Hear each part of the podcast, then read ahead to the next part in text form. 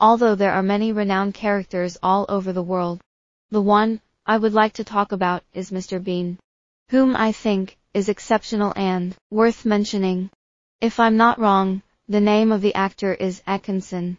Now, the movie of Mr. Bean is kind of old, but the character has always been a household name worldwide. It is a classic comedy at all times.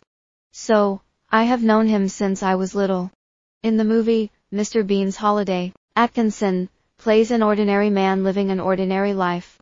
But, what makes the character unforgettable is that, he exaggerates all the details.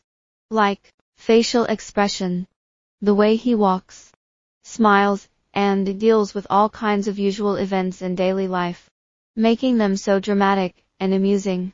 I admire him, not only because of his acting, but more for his ability to use that physicality to broadcast an attitude, which distinguishes him from other actors.